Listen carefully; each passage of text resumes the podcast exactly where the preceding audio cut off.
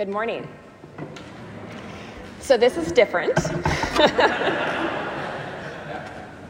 we, uh, John and I, wanted to try something new today uh, that is have a sermon in dialogue with one another.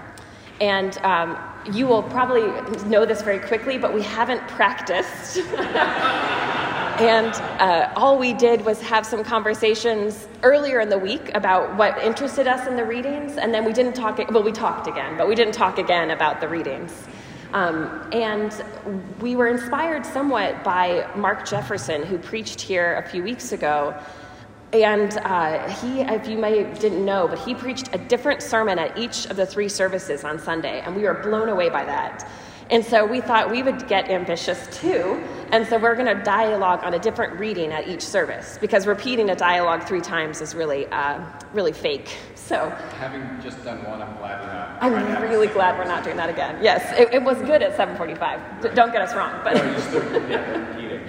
Yeah. So we're going to talk about Revelation. Um, this for this service, the reading that we heard Andy read, and. Um, I hear Revelation differently now than I ever did before um, because during the pandemic, the young adults, some of us are in this room right now, we did a Bible copying project where by hand we copied the book of Revelation.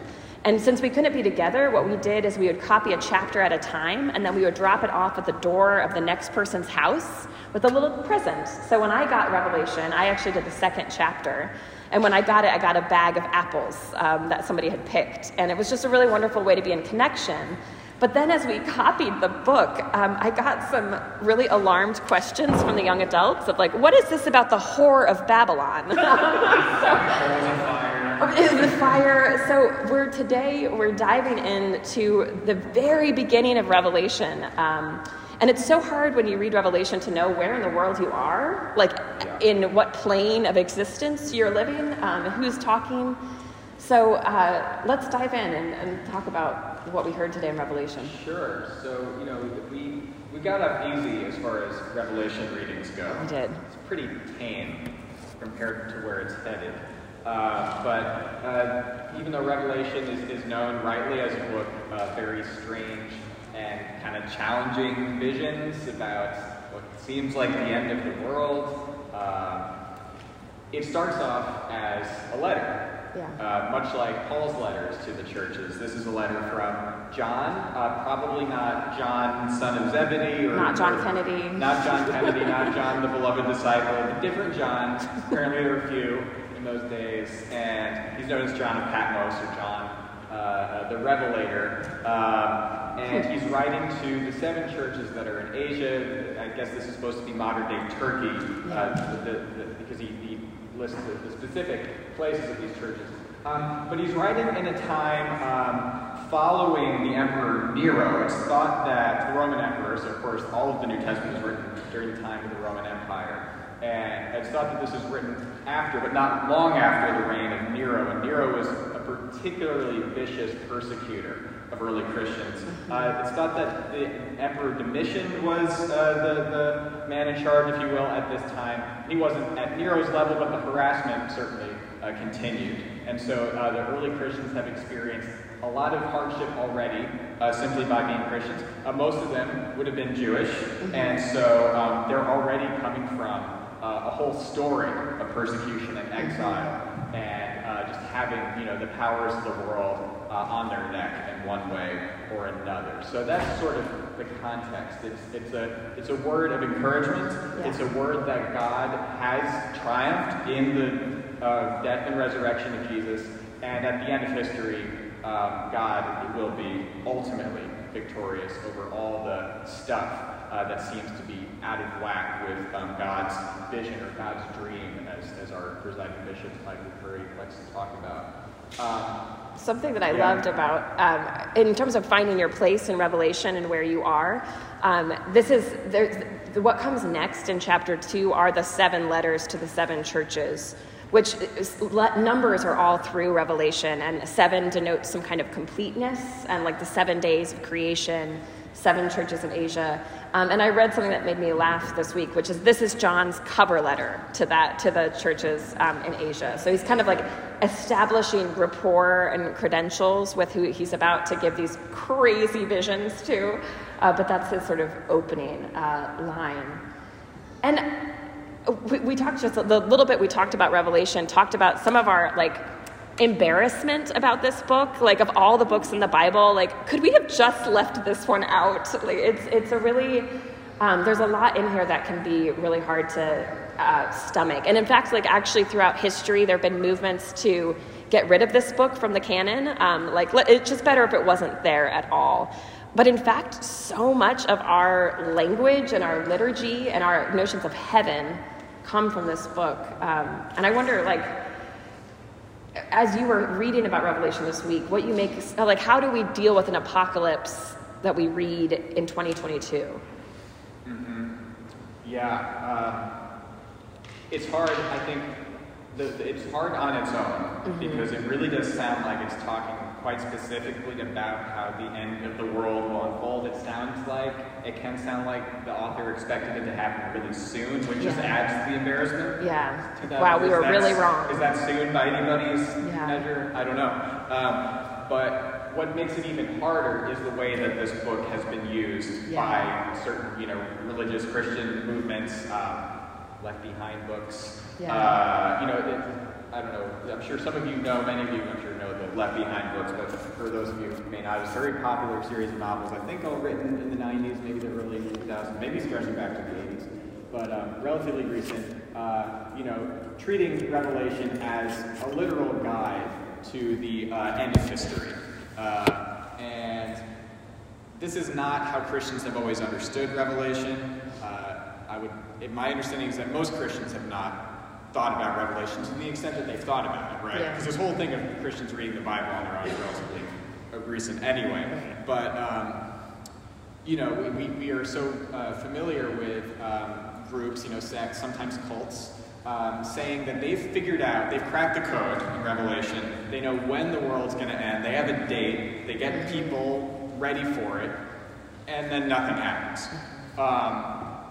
Well, at least the world doesn't end. Uh, sometimes the cults do. A lot of personal things. lives end. Yes, and very, very sadly, that, that has been true. Um, so, what, you know, what, what can we get from this? Coming to this as, you know, um, people who are not interested in uh, joining an end of the world movement. Uh, people who probably, I don't really want the world to end. I really don't want the world to end, actually. So, what does this uh, have to say to us? And, you know, I think. Um, and it is, why does it come up in Easter? I think is a good mm. framing for, for what it has of, of meaning or value to our lives as Christians right now. Um, history and our present day um, is really um, a mixed bag. And um, we've lived, I think, in the West with this sort of myth of progress, that like things are getting better steadily for certain stretches. It's kind of looked like that, depending on who you are. you know, if, you're, if you've been on the more privileged side. Um, but I think in moments like this, I think there is a general feeling among us that the world isn't getting better. Mm-hmm. And is it going to get like reliably better like ever? And yeah, and um, I'm glad yeah. you mentioned privilege because I think that's so much about apocalyptic literature. Is like, for whom is it good news that right. the world is ending? or the world as it is is ending and that's like never good news for those who are in privilege and of power like it's and that's such a theme of our readings today is um, I, I think power and authority are themes throughout revelation and through the reading of acts and I think uh, that's one of the gifts of apocalyptic literature, and I think a challenge to us reading it today is to see it. It is good news to the people who are in persecution, and there are people who are in persecution now um, all over the world, in our city, um, through systemic things, through outward violence that's direct. And that's really, that's apocalypse. Um, I think it's also the, the word revelation and apocalypse, it's like to, to unveil what was already there, like to see what was already there. And I think that also corresponds to this losing, um, shedding our blindness around, around privilege, is that like we're seeing what was already there all along that a lot of other people already had sight for. But that's one of the gifts of apocalyptic literature is to give that sight to those who maybe don't have it. Right, right.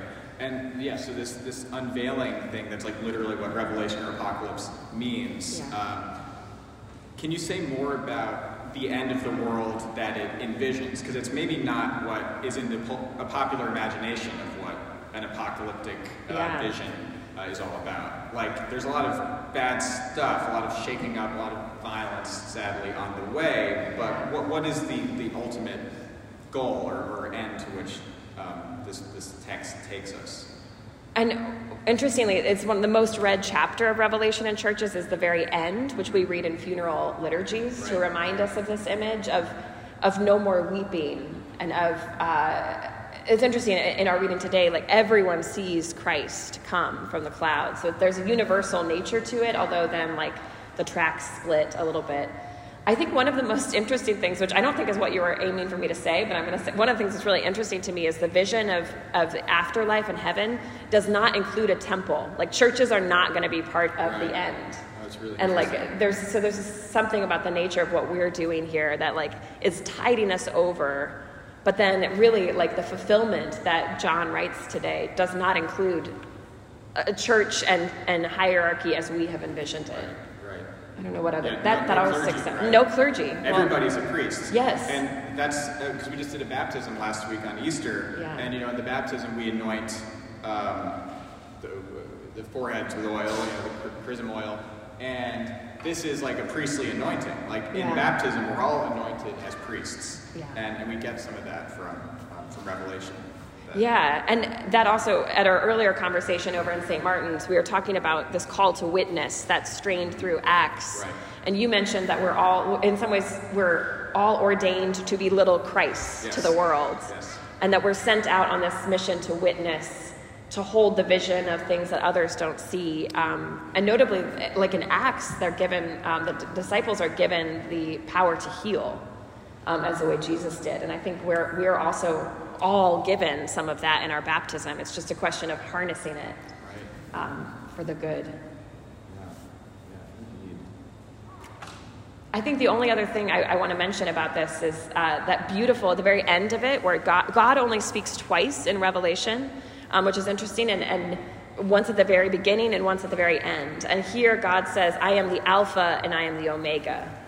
And there's, and for those who don't know, that's the first of the Greek alphabet and the last. So there's this like whole continuum that God holds. Um, and again, I think it points to it's, I, it's a moment of gratitude for us for this book that has sometimes embarrassed us as Christians. Again, that it has given us so much of the language of our faith and of God. And um, I, I did text John because I, during yesterday when I was reading or the day before, because it's actually this section of Revelation is called a liturgical dialogue. And I was like, that is so cool. That's what we're doing. Yes. Um, so I, I appreciate and I'm, I'm holding on to the, the hope and encouragement and imagination that Revelation gives us Yeah. for how to be in the world when it's broken as Easter people. Indeed, indeed.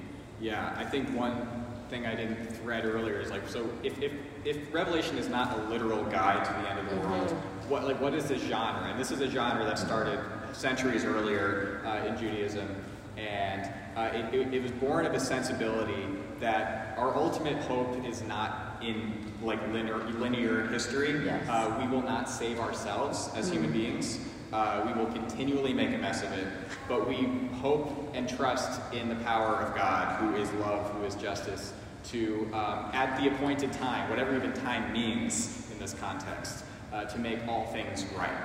Um, and I think that um, makes this such a good thing to be uh, reminded of in Easter when we're sometimes we're going to have a forum on this next week wondering like well why does the resurrection matter like or, or does it matter and resurrection is the ultimate sign in history of the power of God over the worst things that we do to one another and I think Revelation is also meant to be a- word of encouragement um, in that way Thank you.